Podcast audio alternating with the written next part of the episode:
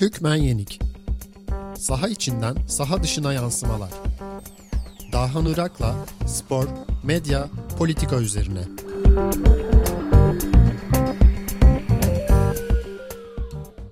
Hükmen Yenik'e hoş geldiniz. Ben Dahan Irak. Öncelikle ilk defa dinleyenler için Hükmen Yenik nedir onu açıklayarak başlamak istiyorum.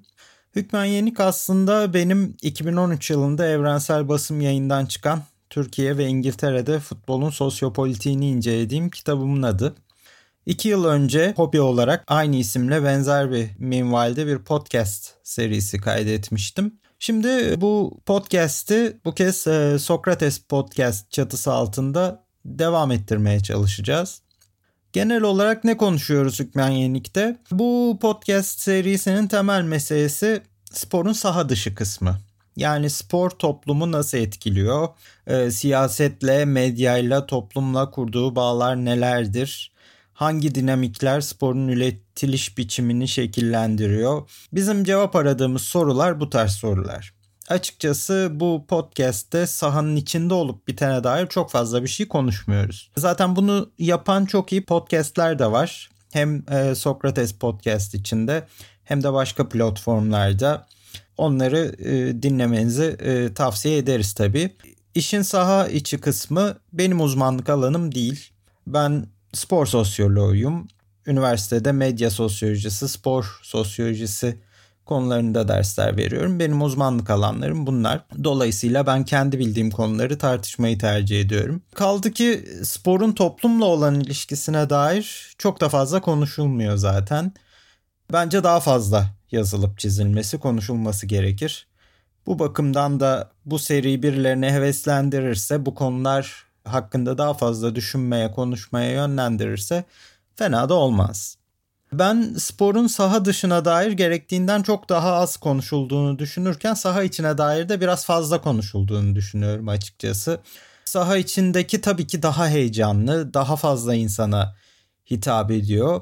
Bizim konuştuğumuz konular belki o kadar çekici değil ama sporun saha dışını bilmeden saha içini tam olarak anlamanız da mümkün değil. Anladığınızı zannedebilirsiniz ama öyle bir an gelir ki saha dışını bilmediğiniz için anlam veremez hale gelirsiniz. Neden böyle? Çünkü saha içi dediğimiz şey aslında sosyal bir konstrüksiyon.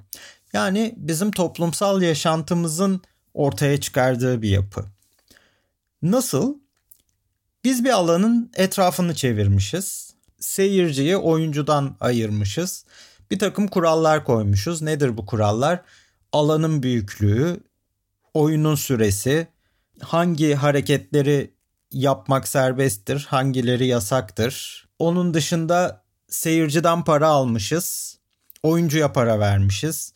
Bu şekilde hem e, metalaşma ortaya çıkmış hem de profesyonelleşme ortaya çıkmış. Dolayısıyla bir saha içerisini toplumsal olarak da kabul ettiğimiz için var etmişiz. Dolayısıyla aslında çok toplumsal bir meseleden bahsediyoruz. Saha içi dediğimiz şey böyle bir genel kabulle yaklaştığımız şey aslında çok toplumsal bir şey. Ve saha dışında olup biten saha içerisinde olana doğrudan tesir ediyor.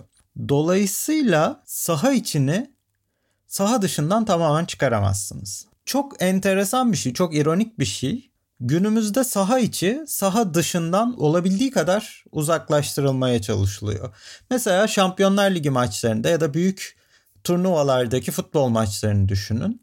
Tribünlerin ne kadar az gösterildiğini fark edeceksiniz. Çünkü önemli olan sahanın içerisindeki mal, meta. Satılan mal o. Eğer tribün o malın içerisine dahil edilebiliyorsa, satılabilir hale geliyorsa gösteriliyor. Yoksa yalnızca sahanın içerisindekiyle ilgileniyoruz. Ama çok enteresan, çok ironik. Çünkü tüm bu süreç yani saha içini saha dışından uzaklaştırma çabası tüm bu metalaştırma, tüm bu spor kapitalizminin ortaya çıkış şekli başlı başına saha dışı ile ilgili bir mesele. Dolayısıyla saha dışını anlamanız gerekiyor. Aslında son yaşadığımız birkaç hafta bu açıdan çok eğitici oldu. Biliyorsunuz e, son yüzyılın en önemli olaylarından birini yaşıyoruz.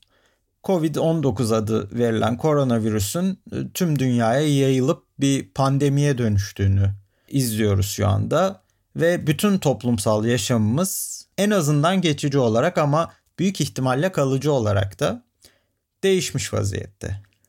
Bunun da spor karşılaşmalarına Olimpiyat e, ve Euro 2020 gibi dev spor organizasyonlarının çok büyük etkisi oldu. Yani ikisi de 2020 yılında yapılamayacak. Onun dışında şu an hiçbir lig oynanamıyor hemen hemen. Sanırım birkaç tane lig var e, futbolda oynanan. Diğer spor dallarında da birkaç tane e, turnuva var. Sanırım e, Nikaragua'da şu an futbol ligi var. Rusya'da voleybol maçları sanıyorum oynanıyor. Onun dışında fazla bir şey yok. Saha dışı saha içini doğrudan etkiledi bir kez daha. Dolayısıyla bugün biraz bundan bahsetmek istiyorum. Covid-19 pandemisinin spor dünyasına nasıl etki ettiğini tartışmak istiyorum. Tabii ki süreci 3 aşağı 5 yukarı hepimiz takip ettik. Çok hızlı gelişen bir süreç. Yani bundan bir ay önceki açıklamalara baktığınız zaman Mart ayının başındaki açıklamalara baktığınız zaman şimdi açıkçası gülüyoruz. Yani insanların ne kadar dar görüşlü olarak baktığını. E biz de öyle bakıyorduk. Yani çok açıkçası ben bir ay önce e, çok fazla şu anki hayatı yaşayacağımızı düşünemezdim. Kimse de düşünemezdi herhalde. Ama yaşadıkça bu hayatımızın normal haline geliyor. Tabii ki hala çok anormal bir süreçten geçiyoruz. Ama her geçen gün biraz daha bazı şeyleri kanıksamaya başlıyoruz. Spor dünyası için de böyle oldu. Yani olimpiyatın ertelenmesi 2. Dünya Savaşı'ndan beri çok fazla karşımıza çıkan bir durum değil. Amerika'da mesela üniversite kolej ligi basketbol karşılaşmaları March Madness turnuvası oynanamıyor yıllar sonra. Ee, yani bu mesela NCAA için çok önemli çünkü savaş döneminde de oynanmış. Çok hakikaten çok olağanüstü günlerden geçiyoruz. Ve domino taşı gibi her şeyin bir anda patır patır döküldüğünü gördük. Bu noktada bakmamız gereken şeylerden bir tanesi ilk reaksiyonlar. Çünkü şöyle bir durumla karşı karşıyaydık. Hala da öyleyiz. Bir tarafta bütün kamuyu ilgilendiren bir kriz var. Bir sağlık krizi var. Diğer tarafta kişisel ya da sınıfsal çıkarların hakim olduğu kapitalizm içerisinde cereyan eden bir takım süreçler var. Yalnızca spor için geçerli değil bu her şey için geçerli. Trump'ın uzun süre salgını ciddiye almamasının nedeni çok basit bir şekilde eğer borsa düşerse ben bunu ciddiye alırsam borsa düşer. Borsa düşerse ben yeniden seçilemem. Yani 3 aşağı 5 yukarı her şeye uygulanabilir bir şey. Spora da uygulanabilir. Sporda da ne oldu? Kamu sağlığı meselesi ortaya çıktı. Neden? Çünkü seyirci gidiyor. Sporcular, görevliler, spor içerisinde yer alan bütün aktörler bir anda potansiyel hasta. Herkes virüs kapabilir, herkes virüs yayabilir. Binlerce kişinin bir arada olması ya da onlarca kişinin birbiriyle temas ederek spor yapması bir anda kamu sağlığı tehlikesine dönüştü. Bu noktada kamu sağlığı söz konusu olduğunda yani zaten biliyorsunuz toplumun özellikle en önemli noktalarından bir tanesi dayandığı noktalardan bir tanesi kamu çıkarı. Böyle olması gerekiyor. Yani anayasal düzene baktığınız zaman bir anayasanın en büyük görevi kamunun çıkarını korumak. Yani halkın çıkarını korumak. Sağlıkta bunun en önünde gelen şey. Ha pratikte bu böyle oluyor mu? Olmuyor. Yani kamu yararından bahsettiğimiz zaman mesela özel hastane ya da özel okul gibi bazı şeyler çok tartışmalı hale geliyor. Kamu sağlığıyla, kamu yararıyla genel olarak kapitalizm arasında sürekli bir çekişme var. Çünkü kapitalizm doğası gereği özel mülkiyeti genişletmeye çalışıyor. Ve kamu yararının içerisine giren bir sürü şey özel mülkiyete dönüştürülebiliyor. Sağlık da bunlardan bir tanesi. Spor da bunlardan bir tanesi ayrıca. Şimdi bu krizde biz bu çatışmayı doğrudan gördük. Bir tarafta ne var? Bir tarafta sporu doğrudan tehdit eden ve sporun var olan sağlık krizini daha da derinleştirebileceği bir ortam var. Diğer tarafta da spor kapitalizmi üzerinden yapılandırılmış bir takım oluşumlar var. Ligler var, federasyonlar var, Uluslararası Olimpiyat Komitesi var, kulüpler var. Spor kapitalizmi doğası gereği kamu sağlığı ile ilgili krize ilk reaksiyon olarak direndi. Yani nedir? Çok basit olarak ifade etmek gerekirse bir sağlık krizi var. İnsanlar hastalanabilir. Ligleri durdurun. Olimpiyatı iptal edin. Euro 2020'yi iptal edin. Karşı tarafın cevabı ne oldu? Hayır. Önce mümkünse sürdürmeye çalışalım. Olmadı seyircisiz yapalım. Ancak bıçak kemiğe dayandığında iptal edelim. Ve bunun ne kadar zararlı olduğunu da birebir gördük. El frenine yapışıp o müsabakaları iptal etmemenin bedellerini ödüyoruz. Nedir bu bedeller? Mesela en son IOC, Uluslararası Olimpiyat Komitesi Londra'da boks elemeleri yaptırdı. Bütün bu krizin içerisinde ve Türkiye'nin de dahil olduğu bazı ekiplerde sporcular ve görevlilerde korona virüs çıktı. Nedir? Bergamo Mart ayının başında Atalanta Milan mücadelesi. Bergamo sonraki süreçte koronavirüsün en yoğun yaşandığı yerlerden bir tanesi haline geldi. Ve orada binlerce kişi maç izledi. Sporcular birbirlerine temas ederek maç yaptılar. Ne oldu? Onun dışında Türkiye'de ligler ertelenmedi. Israrla oynatıldı. Fenerbahçe basketbol takımında koronavirüs çıktı. Galatasaray futbol takımında koronavirüs çıktı. Daha bunun ucunun nereye gideceğini de henüz görmüş değiliz. Kamu sağlığına karşı direnen bir düzen gördük ve ilk reaksiyonlar bize şunu gösterdi ki spor kapitalizmi için insan sağlığı birinci derecede önemli değil. Önemli olan çarkın dönmesi. Çünkü neden? Bir hafta fazla maç oynatırsanız televizyon gelirleriniz artıyor, bahis gelirleriniz artıyor, seyircili oynatırsanız tribün gelirleriniz artıyor, para kazanmaya devam ediyorsunuz. Para mı önemli, sağlık mı önemli sorusuna spor çok büyük oranda para önemli cevap verdi ve yanlış cevap verdiklerini çok net gördük. Meseleyi çok da karikatürleştirmemek lazım. Çünkü bunlar çok karmaşık süreçler. Bunun biraz daha burada konuştuğumuza kıyasla biraz daha derinlikli bir tartışmasını Nisan ayındaki Sokrates dergisine yazdığım bir yazıda yaptım. Ama hani burada biraz daha samimi bir tartışma yapalım istiyorum. Biraz Türkiye'den de bahsedeceğiz. Spor yöneticileri içerisinde hakikaten insan sağlığını ne kadar önemsemeyen insanlar olduğunu gördük. Ama meseleyi çok da böyle bir takım kötü adamlar yüzünden böyle olduğuya getirirseniz yapıyı tam anlamamış olabilirsiniz. Çünkü farklı dinamikler o kadar birbirlerine bağlı ki kimse bir taşı çekmek istemiyor çünkü o taşı çektiğinde hepsi yıkılıyor. Ligleri durdurduğunuz zaman medya etkileniyor, bahis sektörü etkileniyor, toplumsal olarak bir takım mekanizmalar etkileniyor. Sanıyorum Ahmet Ağaoğlu dedi en çok karşı çıkanlardan bir tanesiydi liglerin ertelenmesine. Boşanma olayları artar dedi. O kadar değil tabii de yine de Türkiye'de mesela sporun özellikle futbolun nasıl bir toplumsal gerilim ve sosyal travma aracı olduğunu düşünürsek yalnızca kimin sonunda şampiyon ilan edileceği ya da edilip edilmeyeceği bile e, büyük tartışma konusu ve siyasete de etkileri olabilecek bir tartışma konusu. Çünkü daha önce biliyorsunuz özellikle Berat Albayrak üzerinden bayağı siyasileşen bir tartışma yaşandı futbolla ilgili ki Türkiye'de ilk çok sık yaşanan bir şey. Yani her şey aslında birbirine bağlı. Biraz nasıl birbirine bağlı olduğunu da konuşacağız. Yalnızca Türkiye'ye has değil. Türkiye bu alanda en kötü sınavı veren ülkelerden bir tanesiydi. Çünkü bizde ilişkiler birbirine gerçekten çok sıkı sıkıya bağlı. Bunlardan da biraz bahsedeceğim sonlara doğru. Ama genel olarak 3 aşağı 5 yukarı her yerde bu ilişkilerin ne kadar etkili olduğunu gördük. En büyüğünden başlayalım ki en son karar alanlardan bir tanesiydi olimpiyat. Uluslararası Olimpiyat Komitesi meselenin büyüklüğünü gördüğü halde hala son günlere kadar bir ay daha zaman kazanalım, bir ay daha zaman kazanalım.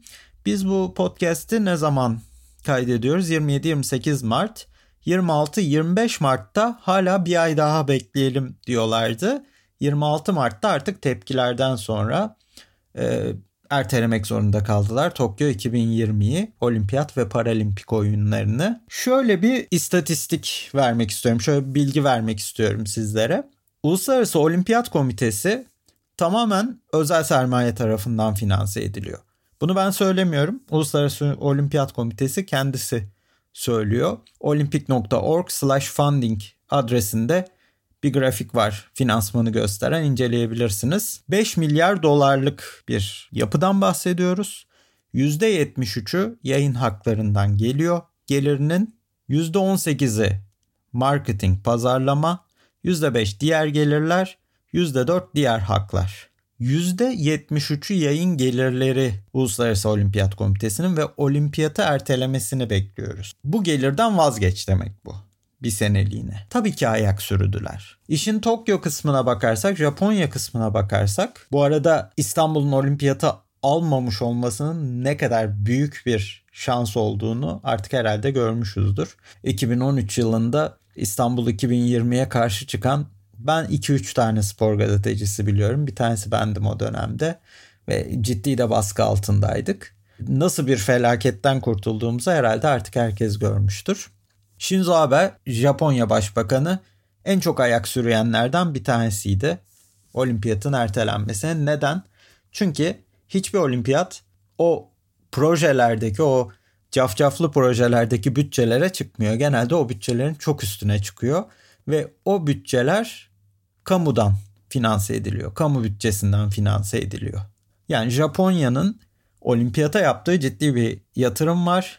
Bunun az bir kısmını geri alabilecek. Çünkü olimpiyatla ilgili şöyle bir sıkıntı var.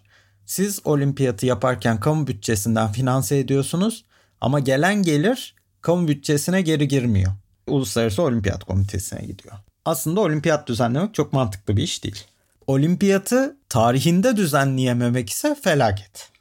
Ve Tokyo o felaketten kaçmaya çalıştı. Ama tabii ki mümkün olmadı. Ama neden sonra mümkün olmadı? Farklı ülkeler, Kanada, Amerika Birleşik Devletleri, Birleşik Krallık ard arda bu olimpiyatı yaparsanız biz gelmeyiz noktasına varan açıklamalar yapmaya başladı. Anladılar ki yani bu olimpiyat yapılırsa da skandal olacak. Bunu erteleyeceğiz.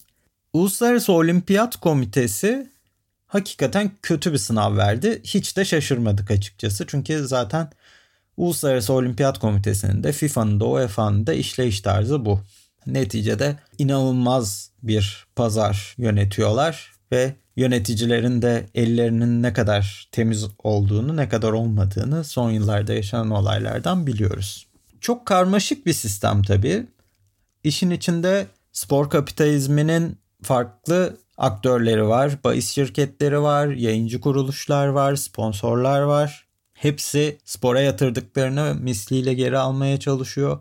Siyasetçiler var. Spordan üretilen bir siyasi sermaye var onu elde etmeye çalışıyorlar.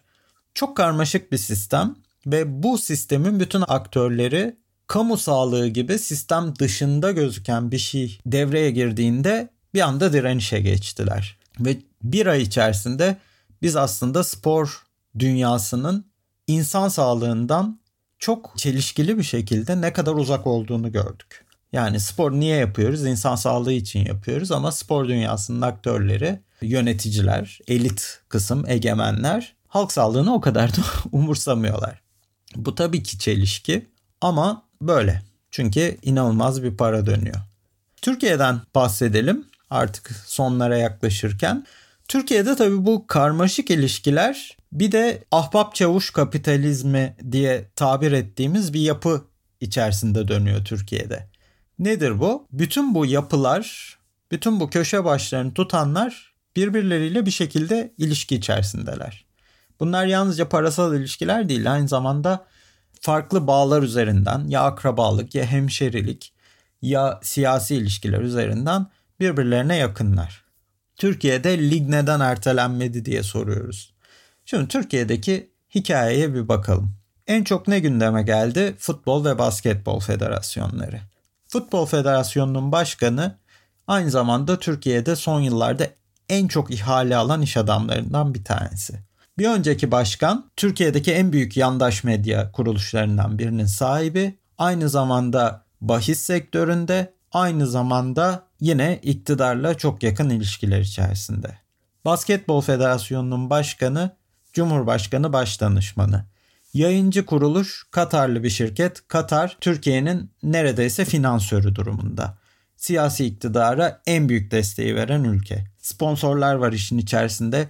Bir sürü devlet kuruluşu, sponsor, kamu kuruluşu, sponsor. Hiçbir şeyin ertelenmesi, durması hiç kimsenin işine gelmiyor. Böyle olunca bir hafta daha oynayalım, bir hafta daha oynayalım. Fatih Terim'in açıklamalarını hepimiz duyduk. Fatih Terim niye biz bunu oynuyoruz, canımız yok mu bizim diye isyan etti ve birkaç gün sonra birkaç hafta sonra kendisinin Covid-19 pozitif olduğu ortaya çıktı. Aynı dönemde kendi kulübünün başkanı maçların ertelenmesi isteğine canhıraş bir şekilde karşı çıkıyordu.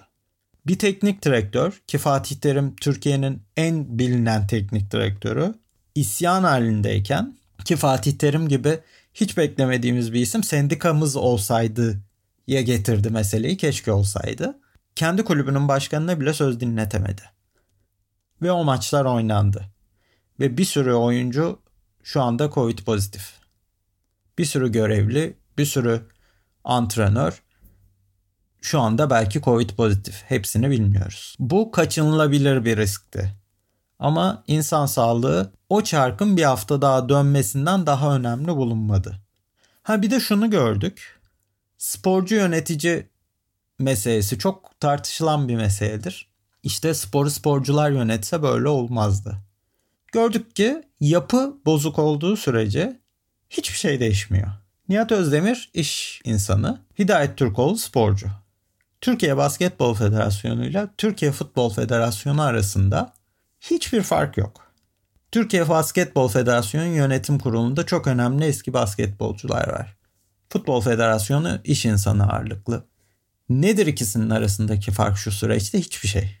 Çünkü aynı siyasi ilişkiler, aynı sponsorlarla ilişkiler, aynı kamu kurumları ile ilişkiler, aynı çark, aynı yayıncı kuruluşlar. Sporcu olsa ne olur, marangoz olsa ne olur? Hiçbir şey değişmedi. Sistem bozuk. Sistem insanı önemsemiyor. Sistem sporcuyu önemsemiyor. Ve bu sisteme karşı bu sisteme el freni vazifesi görebilecek yapılar zayıf. Türkiye'de oyuncu sendikası yok. Burada hakikaten sporcular, sporcular çok para kazandıkları için seyirciler, taraftarlar şöyle düşünüyor. Ay o kadar para kazanıyorlar. Bizim canımız yok mu? Onlar da biz işe gidiyorsak onlar da oynasınlar. İnsan hayatı söz konusu olduğunda tabii ki zengin hala da avantajlı ama bu demek değil ki sporcuları zorla sahaya çıkartıp oynatmalıyız. Bu çok kaçınılabilir bir riskti ve bu riskten kaçmamayı tercih etti Türkiye. Bu dediğim gibi sistemin bir sorunu. Yalnızca kötü yöneticilerin, kötü niyetli yöneticilerin sorunu değil. Ama bu demek değil ki hesap sorulmamalı. Türkiye Futbol Federasyonu ve Basketbol Federasyonu başkanları yaşananlardan birebir sorumludur. Kulüp başkanları birebir sorumludur. Ama asıl mesele sistemin bu şekilde çalışıyor olması. Birçok ülkede gördük bunu. Premier Lig mesela çok ibret verici bir örnek. 3 tane takım karantinaya alındığı gün hala ligi ertelememeye çalışıyorlardı. Chelsea, Arsenal ve Everton. Tepedekiler bunlar bir de. Bir de aşağıdakiler var. Mesela şu an ligler ertelendiği için ciddi sıkıntı yaşayan kulüpler var. Alt liglerde. Çünkü mesela ben kendi e, çalıştığım bölgeden Yorkshire'dan biliyorum. Şehirden Huddersfield'dan biliyorum. Yani Huddersfield küçücük bir şehir. Ve Thatcher döneminde fabrikalar kapandıktan sonra çetelere, uyuşturucu çetelerine teslim olmuş bir şehir. Buranın turistik tek değeri var. Futbol ve rugby takımları. Özellikle futbol takımı Huddersfield Town. Şu anda Championship'te. Böyle bir sürü şehir var Yorkshire'da. Bradford var, Sheffield var, Holstey var, Barnsley var. Bunları kapattığın zaman, ligleri kapattığın zaman o şehirlerin önemli bir gelir kaynağı bitiyor. Bu takımlar ligin ertelenmesiyle beraber belki de iflas noktasına gelecekler. Bu eskiden beri böyle miydi? Hayır değildi. Bu Premier Lig'in kuruluşuyla beraber bu hale geldi. Premier Lig öncesinde çünkü şöyle bir yayıncılık sistemi vardı İngiltere'de. BBC ve ITV veriyordu maçları. Birinci ligin First Division'ın maçlarını veriyordu ama alt liglerdeki takımlar da yayın gelirlerinden pay alıyorlardı. Eşitlikçi ve alt liglerdeki takımları kollayan bir sistem vardı. Çünkü sistemin sağlıklı işlemesi için alttakilerin de kendi varlıklarını sürdürebilmeleri, sağlıklı olarak devam edebilmeleri gerekiyordu. Premier Lig'in kuruluşu ve yayın haklarının Sky'a geçmesiyle beraber üstteki başarılı birkaç takımı, tepedeki takımları daha fazla finanse eden, aşağıyla makası sürekli açan bir sistem ortaya çıktı. O yüzden şu anda Premier Lig'in altındaki, Premier Lig'de az seyirci çeken, az puan alan, az gelir kazanan kulüpler bile ciddi zordalar. Tepe ile aşağının arası her alanda açılıyor. Şampiyonlar Ligi de aynı amaca hizmet etti. Büyük ligler ilk 5 lig özellikle diğerleriyle arayı açtı. Diğer ligleri adeta e, sömürgesi gibi kullandı. İşte Çek Ligi, Rumen Ligi özellikle Sovyetler sonrası yıkılan eski Doğu blok ülkelerinin ligleri tamamen kurutuldu.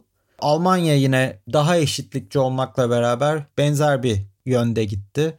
Özellikle işte Polonya'nın, Çek Cumhuriyeti'nin kaynaklarını kurutma meselesinde. Bu arada Bundesliga'nın da en az Premier Lig kadar kötü bir sınav verdiğini söylemek lazım. Yani kamu yararı yerine kapitalizmin yararı öncelendiği zaman nasıl hayati sıkıntılar ortaya çıkabileceğini bu kriz bize gösterdi. Demek ki bir şeylerin değişmesi lazım. Spor alanında hakikaten çok kötü bir sınav verildi ve bu sınavın bedelini belki de insan hayatıyla ödeyeceğiz. Spor yine tabii ki genel içerisinde biraz arada kaynayacak. Çünkü çok ciddi bir genel planda böyle bir halk sağlığıyla kapitalizm arasındaki çelişkiyi yaşıyoruz şu anda. Ama sporun da bu özelliğini tartışmak lazım. İlerleyen haftalarda bunları daha fazla tartışırız ama bugünlük bizden bu kadar. Keyif aldığınızı ümit ediyorum. Tekrar görüşmek üzere. Hoşçakalın.